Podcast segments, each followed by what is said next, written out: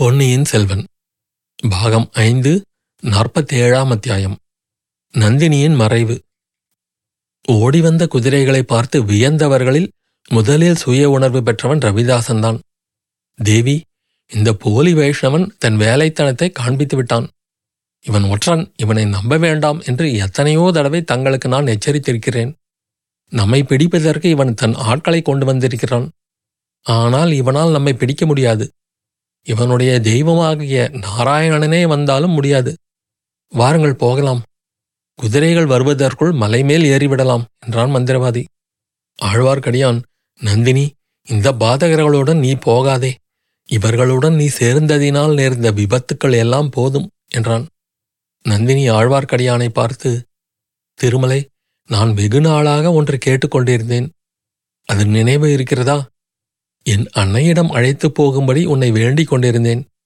இப்போதாவது என்னை நீ என் தாயிடம் அழைத்துப் போவதாக வாக்களித்தால் உன்னுடன் வருகிறேன். இல்லாவிடில் இவர்களுடன் போகிறேன் என்றாள். நந்தினி இனி என்னால் அது இயலாத காரியம் என்று திருமலை சொல்வதற்குள் ரவிதாசன் குறுக்கிட்டு இவன் என்ன அழைத்துப் போவது? நான் அழைத்துப் போகிறேன் வாருங்கள் என்றான். ஆமாம் ஆமாம் இவன் உன்னை உன் அன்னையிடம் யமலோகத்துக்கு அழைத்துப் போவான். உன் அன்னையை கொன்றது போல் உன்னையும் கொன்று யமலோகத்துக்கு அனுப்பி வைப்பான். நந்தினி இந்த பாதகர்களுடைய சகவாசம் இனியும் உனக்கு வேண்டாம். இவர்களில் ஒருவன் உன் தாயை கொன்றவன். மந்திரவாதியின் முகத்தை பார். கொலைகாரன் என்று எழுதியிருக்கிறது என்று சொன்னான் ஆழ்வார்க்கடியான். ரவிதாசன் முகத்தில் கொந்தளித்த கோபத்துடன் பொய் பொய் என்று கத்தினான். சற்று முன் சாந்தம் குடிகொண்டிருந்த நந்தினியின் கண்களில் வெறியின் அறிகுறி காணப்பட்டது. திருமலை இது உண்மையா? என் அன்னை உண்மையிலேயே இறந்து விட்டாளா அவளை இனி நான் பார்க்க முடியாதா? என்றாள். சந்தேகம் இருந்தால் இதோ இந்த பெண்ணை கேட்டு தெரிந்து கொள். இவர்களில் ஒருவனான சோமன் சாம்பவன்தான் வேலெறிந்து உன் அன்னையை கொன்றவன். இவள் நேரில் பார்த்தாள். அத்தையை கொன்றவனை பின்தொடர்ந்து வந்தாள். பூங்குழலி சொல் என்றான் ஆழ்வார்க்கடியான். ஆமாம் நானே என் கண்ணால் பார்த்தேன். என் அத்தையை கொன்றவனை பழிவாங்கவே இங்கு வந்தேன் என்றாள் பூங்குழலி. நந்தினி பைத்தியம் பிடித்தவள் போல் வெறி கொண்ட சிரிப்புச் சிரித்தாள். பழி வாங்க வந்தாயா? பழி பழி. நான் ஒருத்தி பழி வாங்கிய லட்சணம் போதாதா? என்று சொல்லிவிட்டு ரவிதாசனை பார்த்து துரோகி சண்டாளா இப்படியா செய்தாய்? என்றாள். ராணி நீ நினைப்பது தவறு. நான் ஒரு துரோகமும் செய்யவில்லை. சோமன் சாம்பவன் சக்கரவர்த்தியின் மீது வேலை எறிந்தான் அந்த ஊமை பைத்தியக்காரி குறுக்கே விழுந்து செத்தாள். அவள் தலைவிதி இப்போது நீ என்ன சொல்கிறாய்? எங்களுடன் வரப்போகிறாயா இல்லையா? அதோ குதிரைகள் நெருங்கி வந்துவிட்டன என்றான். அவனுடைய வார்த்தைகளை நந்தினி காதில் வாங்கிக் கொண்டதாக தோன்றவில்லை. திடீரென்று கீழே உட்கார்ந்து கொண்டாள். இரண்டு கண்களையும் இரண்டு கரங்களால் பொத்திக் கொண்டாள். அவள் உடம்பெல்லாம் குலுங்கும்படி விம்மி அழுதாள். அழுகையுடன் வெறிச்சிரிப்பும் கலந்து வந்தது.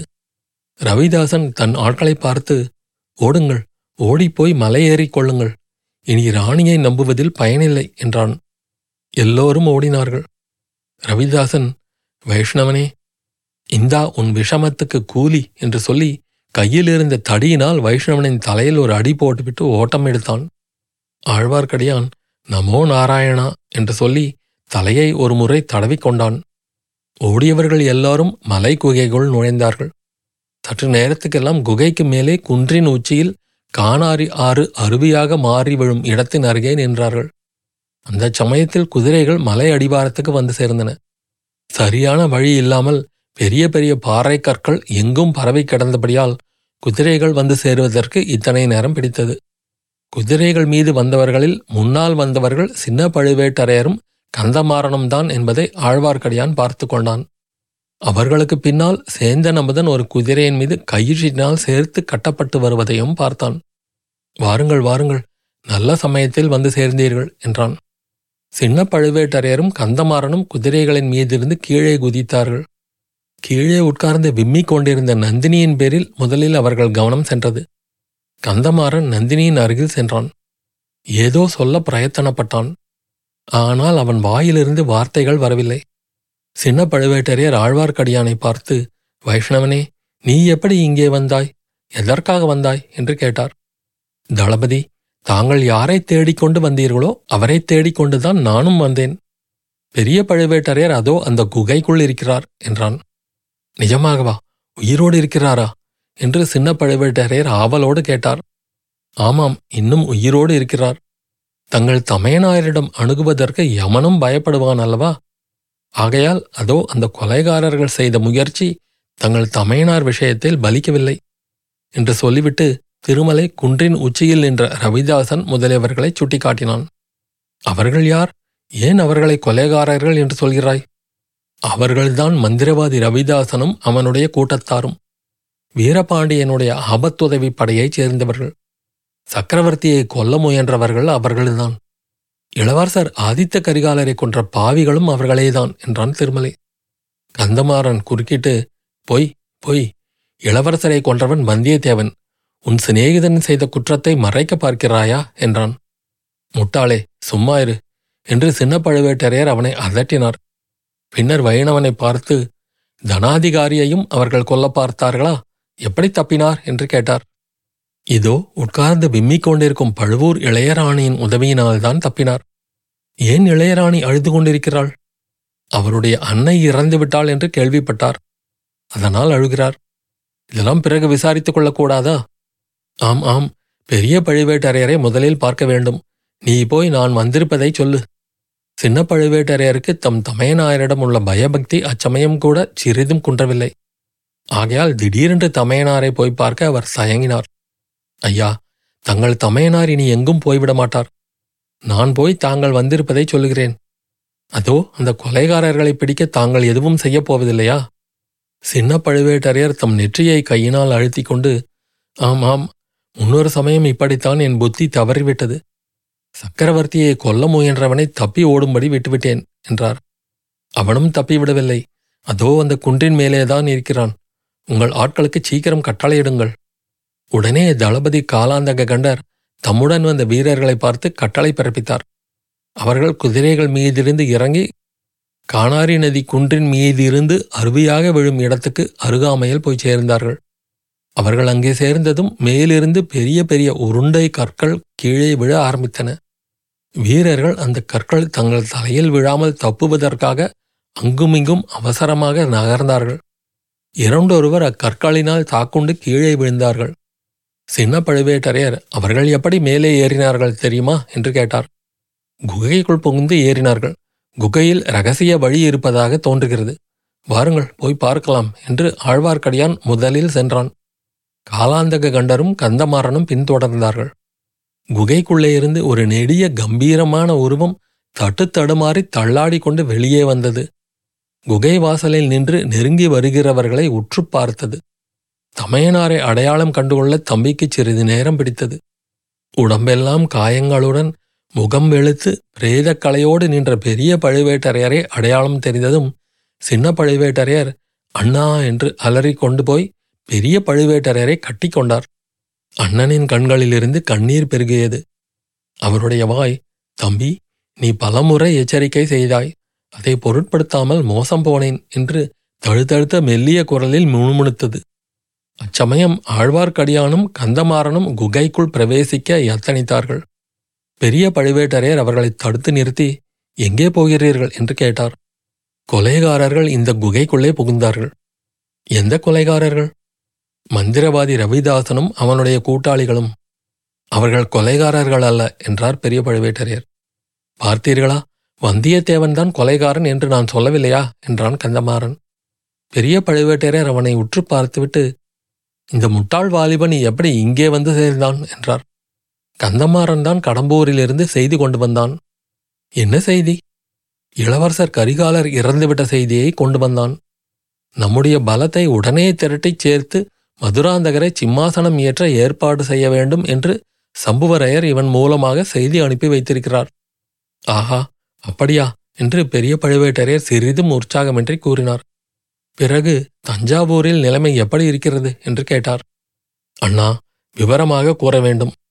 தாங்கள் மிக்க பலவீனமாக இருக்கிறீர்கள். தயவு செய்து உட்கார்ந்து கொண்டு பேசலாமா? என்றார் சின்ன பழுவேட்டரையர் தனாதிகாரி குகையின் வாசலிலேயே உட்கார்ந்து கொண்டார். ஐயா சற்று இடம் கொடுத்தால் குகைக்குள்ளே போய் குன்றின் மேல் ஏற வழி இருக்கிறதா என்று பார்க்கலாம் என்றான் வைஷ்ணவன். எதற்காக? என்றார் பெரிய பழுவேட்டரையர் ரவிதாசன் கூட்டத்தார் இந்த குகையில் புகுந்துதான் குன்றின் மேலே ஏறினார்கள் என்றான் திருமலை. பெரிய பழுவேட்டரையர் தலையை அசைத்துவிட்டு குகைக்குள் போவதில் உபயோகமில்லை. அப்பனே அவர்கள் மேலே இருந்து பாறையை புரட்டி தள்ளி குகை வழியையும் அடைத்து விட்டார்கள். பாறை என்மேல் விழுவதற்கிருந்தது என் உயிர் தப்பியதே தெய்வச் செயல்தான். போங்கள் நீங்கள் இருவரும் போங்கள். மலை மேல் ஏறுவதற்கு வேறு வழி இருக்கிறதா பாருங்கள் என்றார். ஆழ்வார்க்கடியானும் கந்தமாறனும் அப்பால் சென்றபோது பெரிய பழுவேட்டரையருடைய பார்வை சேந்தனமுதன் பூங்குழலி இவர்கள் பேரில் விழுந்தது. அவர்கள் யார்? எங்கு வந்தார்கள்? என்று கேட்டார். அந்த பெண் கோடிக்கரை தியாக விடங்கரின் மகள் பூங்குழலி. அவள் தன் அத்தையை கொன்றவனை தேடிக் கொண்டு வந்தாள். அவளை தேடிக்கொண்டு சேந்தனமுதன் வந்தான். சேந்தனமுதன் வழிகாட்டித்தான் நாங்கள் இங்கு வந்து தங்களை கண்டுபிடித்தோம் என்றார் சின்ன பழுவேட்டரையர் தஞ்சாவூரில் நடந்ததையெல்லாம் விவரமாகச் சொல் என்றார் பெரிய பழுவேட்டரையர். சின்ன பழுவேட்டரையர் அவ்வாறே சொல்லலுற்றார். மந்திரவாதி கூட்டத்தில் ஒருவன் பொக்கிஷ நிலவரையில் ஒளிந்திருந்து சக்கரவர்த்தியை கொல்வதற்காக சமயம் பார்த்திருந்து வேலை எறிந்ததையும் சக்கரவர்த்தியை காப்பாற்றுவதற்காக மந்தாகினி தேவி இடையில் புகுந்து உயிரை விட்டதையும் சொன்னார். பிறகு அவர் தொடர்ந்து கூறியதாவது அண்ணா இதற்கிடையில் கொடும்பாளூர் வேளான் பெரிய சைன்யத்துடன் திடீரென்று தஞ்சாவூர் கோட்டையை முற்றுகையிடத் தொடங்கினான். தாங்கள் இல்லாதபடியால் வேளானுடன் போர் தொடங்குவதா இல்லையா என்று என்னால் நிச்சயிக்க முடியவில்லை. சக்கரவர்த்தியை யோசனை கேட்கவும் முடியவில்லை. முதன் மந்திரி அனிருத்தர் கோட்டைக்குள்ளேதான் இருக்கிறார் அவர் தாங்கள் வந்த பிறகு பார்த்து கொள்ளலாம் என்றும் அதுவரை கோட்டையை பாதுகாத்தால் போதும் என்றும் கூறினார். நல்ல வேளையாக இச்சமயத்தில் இளவரசர் அருள்மொழிவர்மரும் கொடும்பாளூர் வேளாருடைய மகள் வானதியும் கோட்டைக்குள் வந்து சேர்ந்தார்கள். இளவரசர் யானைப்பாகன் வேடத்தில் வந்தார். வானதி பழையாறை இளைய பிராட்டியிடமிருந்து அவசர செய்தி கொண்டு வந்திருப்பதாக கூறினாள். வேளானுடைய மகள் கோட்டைக்குள்ளே இருப்பது நமக்கு அனுகூலந்தானே என்று நினைத்து அவள் ஏறி வந்த யானையை உள்ளே விட்டேன். சக்கரவர்த்தியின் அரண்மனை வாயிலிலேயே யானை பாகன்தான் இளவரசர் அருள்மொழிவர்மர் என்று தெரிந்தது. நான் கொஞ்சம் மிரண்டுதான் போய்விட்டேன். அண்ணா சின்ன இளவரசரிடம் ஏதோ அதிசய சக்தி இருக்கத்தான் செய்கிறது. அவர் திருமுகத்தை பார்த்ததும் எனக்கே கைகால் வெலவெலத்து விட்டது. நெஞ்சம் இழகிவிட்டது என்னை அறியாமல் என் கைகள் கூப்பிக் கொண்டன. அவரை வணங்கி வரவேற்க வேண்டியதாகிவிட்டது. சோழ நாட்டு மக்கள் இளவரசர் அருள்மொழிவர்மர் என்றால் தலைகால் தெரியாமல் கூத்தாடுவதில் வியப்பில்லைதானே? போதும் போதும் அதுதான் தெரிந்திருக்கிறதே. அருள்மொழிவர்மர் கடலில் மூழ்கி இறந்தார் என்பதெல்லாம் கட்டுக்கதை என்று நான் எண்ணியதும் சரியாய் போய்விட்டது. அப்புறம் நடந்ததை சொல்லு. இளவரசர் எதற்காக யானைப்பாகன் போல வேஷம் பூண்டு கோட்டைக்குள் வந்தார்? என்று பழுவேட்டரையர் கேட்டார். இளவரசர் என்று தெரிந்தால் கொடும்பாளூர் வேளான் அவரை தடுத்து நிறுத்திக் கொள்வான். கோட்டைக்குள் போக விடமாட்டான். வேளானுடைய படை வீரர்களும் பெரிய ஆர்ப்பாட்டம் செய்வார்கள் என்று எண்ணி அவ்வாறு மாறுவேடம் பூண்டு வந்தாராம். அந்த வரையில் இளவரசரை பாராட்டத்தான் வேண்டும். இளவரசர் சக்கரவர்த்தியை சந்தித்து பேசிக் கொண்டிருந்த சமயத்திலேதான் மேலே இருந்து கொலைகாரன் வேலெறிந்தான் தெய்வாதீனமாக அது அந்த ஊமை பைத்தியத்தின் மேல் விழுந்து அவள் இறந்தாள். சக்கரவர்த்தியின் மீது விழுந்து அவர் இறந்திருந்தால் நம்முடைய குலத்துக்கு என்றும் அழியாத களங்கம் ஏற்பட்டிருக்கும். பெரிய பழுவேட்டரையர் தமது வாய்க்குள்ளே இப்போது களங்கம் ஏற்படவில்லையா என்ன? தீராத களங்கம் ஏற்பட்டுத்தான் விட்டது என்று முணுமுணுத்தார். அண்ணா என்ன சொன்னீர்கள்? என்று காலாந்தக கண்டர் கேட்டார். ஒன்றுமில்லை மேலே நடந்ததை சொல்லு என்றார் தனாதிகாரி. அப்புறம் ஒரு பெரிய அற்புதம் நடந்தது. வெகு காலமாக நடமாட முடியாமல் இருந்த சக்கரவர்த்திக்கு திடீரென்று கால்களில் சக்தி உண்டாகிவிட்டது. ஓடிப்போய் அந்த ஊமையை எடுத்து மடியில் போட்டுக்கொண்டு புலம்ப ஆரம்பித்தார். சிறிது நேரம் நாங்கள் எல்லோரும் அந்த காட்சியை கண்டு பிரமித்து போய் நின்று கொண்டிருந்தோம். பூங்குழலி என்னும் இந்த ஓடக்கார பெண்தான் கொலைகாரனை பிடிக்கப் போகிறேன் என்று கூவிக்கொண்டு ஓடினாள். அவள் நன்றாயிருக்க வேண்டும். அவள் மூலமாகத்தான் இன்று தங்களை இந்த கோலத்திலாவது பார்க்கும் பாக்கியம் கிடைத்தது. பெரிய பழுவேட்டரையர் கண்களில் நீர் ததும்ப தம்பி புராண இதிகாசங்களில் தமையனிடம் பக்தி உள்ள தம்பிகளைப் பற்றி கேட்டிருக்கிறேன். ஆனால் உன்னைப் போல் பக்தி உள்ள சகோதரன் அவர்களில் யாரும் இருக்க முடியாது. போகட்டும் அப்புறம் நடந்ததை சொல் என்றார். பூங்குழலியை பின்பற்றி நானும் பொக்கிஷ நிலவரையில் உள்ள சுரங்கப்பாதையில் சென்றேன். அங்கே இருட்டில் ஒருவனை கைப்பற்றினேன். அவன்தான் கொலைகாரனாயிருக்க வேண்டும் என்று நினைத்தேன். குரலை கேட்டதும் மதுராந்தகத்தேவன் என்று தெரிந்தது. அவன் எதற்காக நிலவரை பாதையில் வந்தானாம்? அது எனக்கும் தெரியவில்லை. கேட்டதற்கு சரியான மறுமொழியும் சொல்லவில்லை. கொலைகாரன் அவன்தான் என்ற சந்தேகம் யாருக்காவது உண்டாகிவிடப் போகிறதே என்று எனக்கு பயமாயிருந்தது. ஒருவேளை உண்மை அதுதானோ என்னமோ? இல்லை அண்ணா இல்லை. அந்த சாது பிள்ளை அவ்வளவு தூரத்துக்கு போகக்கூடியவனல்ல. மேலும் வேலை எறிந்துவிட்டு ஓடியவனை நானே கண்ணால் பார்த்தேன். மதுராந்தகன் பொக்கிஷ நிலவரையிலிருந்து வருவதற்கு லேசில் சம்மதிக்கவில்லை. அவனை மெதுவாக சரிப்படுத்தி அரண்மனையில் கொண்டு போய் சேர்த்துவிட்டு காவலும் போட்டுவிட்டு மறுபடியும் பொக்கிஷ நிலவரைக்கு போக எண்ணினேன். அதற்குள் வேறு பெரிய சம்பவங்கள் நடந்துவிட்டன. சக்கரவர்த்தி இறந்து விட்டார் என்றும் யாரோ அவரை கொன்று விட்டார்கள் என்றும் வெளியிலே வதந்தி பரவிவிட்டது. உடனே கொடும்பாளூர் வேளார் அவருடைய படை வீரர்களை கோட்டையை தாக்கும்படி கட்டளையிட்டு விட்டாராம். வேளிர் படையுடன் கைக்கோளர் படையும் வந்து சேர்ந்து கொண்டிருந்தது. நமது வீரர்கள் அச்சமயம் ஆயத்தமாக இல்லை. அவர்களுக்கு கட்டளையிட நானும் கோட்டை வாசலில் இல்லை. ஆகையால் வேளிர் படை கைக்கோளர் படை வீரர்கள் கோட்டை கதவுகளை உடைத்து கொண்டும் சுவர்களில் ஏறி குதித்தும் உள்ளே வரத் தொடங்கிவிட்டனர். இந்த செய்தியை கேள்விப்பட்டு நான் கோட்டை வாசல் போய் சேர்வதற்குள் பதினாயிரம் வீரர்கள் கோட்டைக்குள் நுழைந்து விட்டார்கள். நம்முடைய வீரர்கள் சுமார் இரண்டாயிரம் பேர்தான். அவர்கள் வெளியிலிருந்து வந்தவர்களோடு தீரத்தோடு போரிட்டார்கள். நான் போய் கட்டளையிட்டு சண்டையை நிறுத்தினேன். நமது வீரர்களையெல்லாம் ஒரே இடத்தில் சேர்த்து கொண்டேன். இனி கோட்டைக்குள் இருப்பதில் பயனில்லை என்று முடிவு செய்து கொண்டு நமது வீரர்களுடன் வெளிக்கிளம்பினேன். வேளிர் கைக்கோளர் படைகள் எங்களை தடுத்து நிறுத்த பார்த்தன. தடுத்தவர்களையெல்லாம் வெட்டி வீழ்த்தி அதாகதம் செய்து கொண்டு வந்துவிட்டோம்.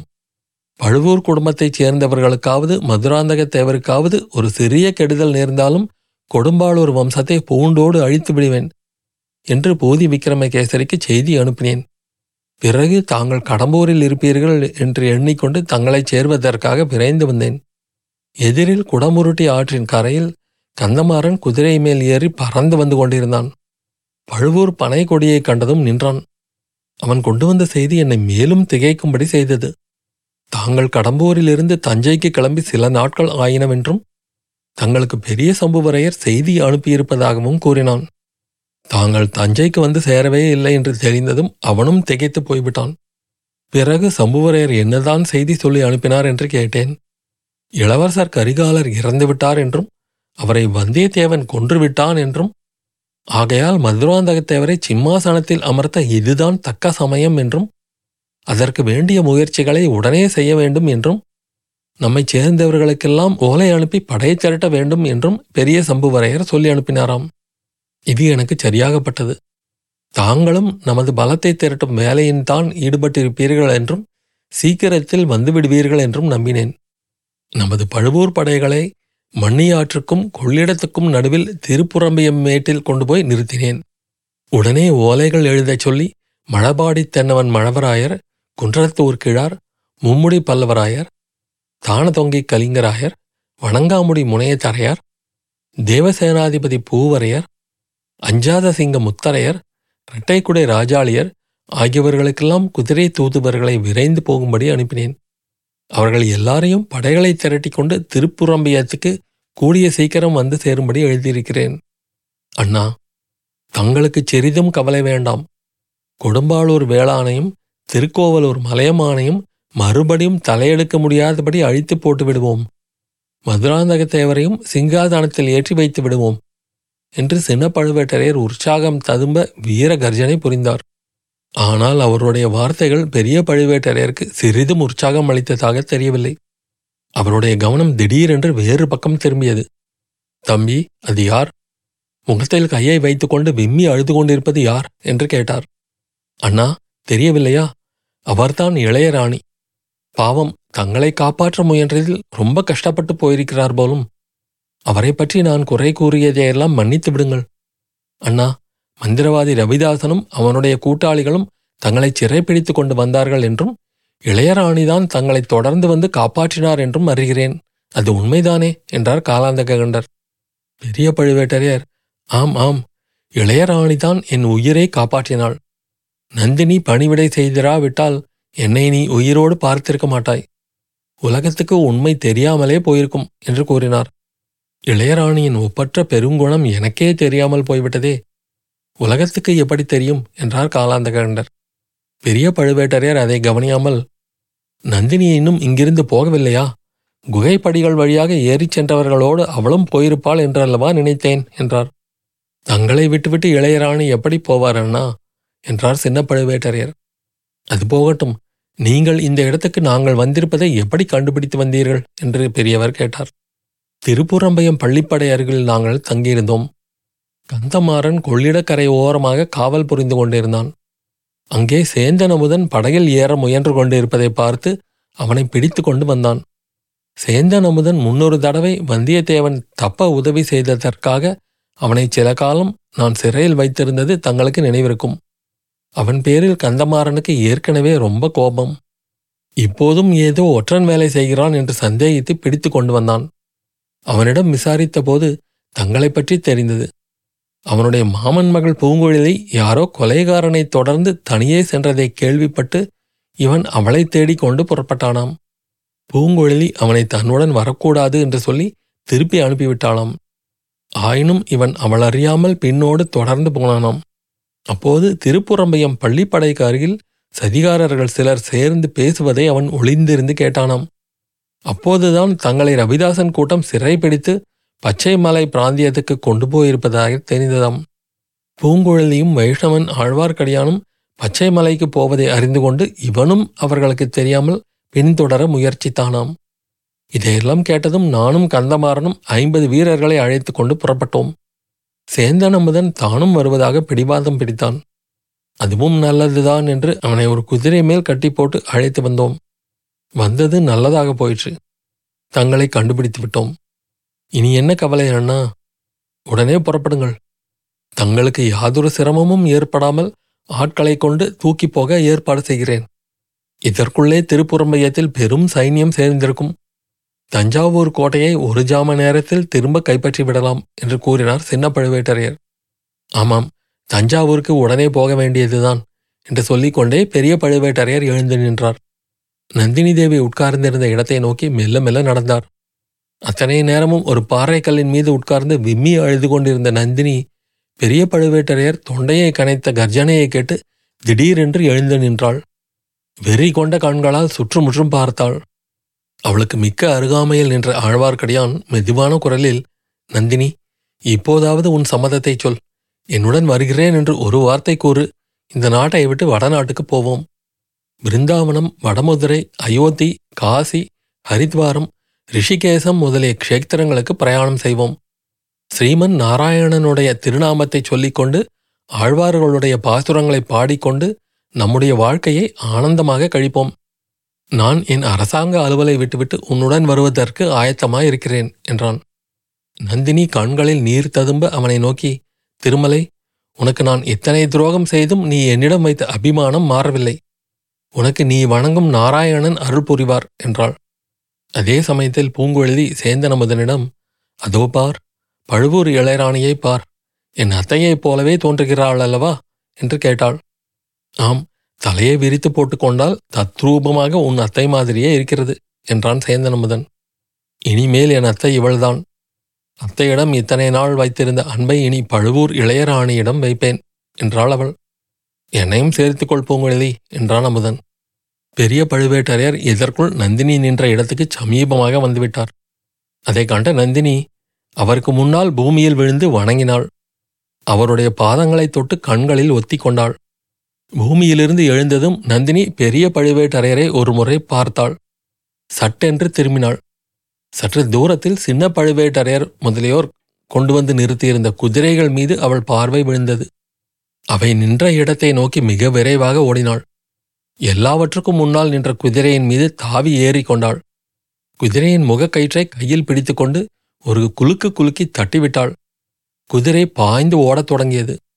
அதுவரைக்கும் நந்தினியின் நோக்கம் இன்னதென்று அறியாமல் செயலற்று நின்றவர்கள் இப்போது அவளை தொடர எத்தனித்தார்கள். சின்ன பழுவேட்டரையர் ஆழ்வார்க்கடியான் சேந்தனமுதன் பூங்குழலி எல்லோருமே ஓர் அடி முன்னால் எடுத்து வைத்தார்கள். பெரிய பழுவேட்டரையர் நில்லுங்கள் என்று ஒரு கர்ஜனை செய்தார். எல்லாரும் மறுபடியும் செயல் இழந்து நின்றார்கள். பெரிய பழுவேட்டரையரையே பார்த்து கொண்டு நின்றார்கள். பெரிய பழுவேட்டரையர் குதிரை மேல் சென்ற நந்தினியின் உருவத்தை பார்த்து கொண்டே நின்றார்.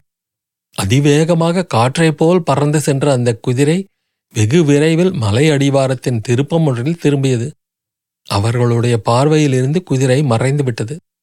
ஆம் பழுவூர் இளையராணி நந்தினி தேவியும் மறைந்து விட்டாள்.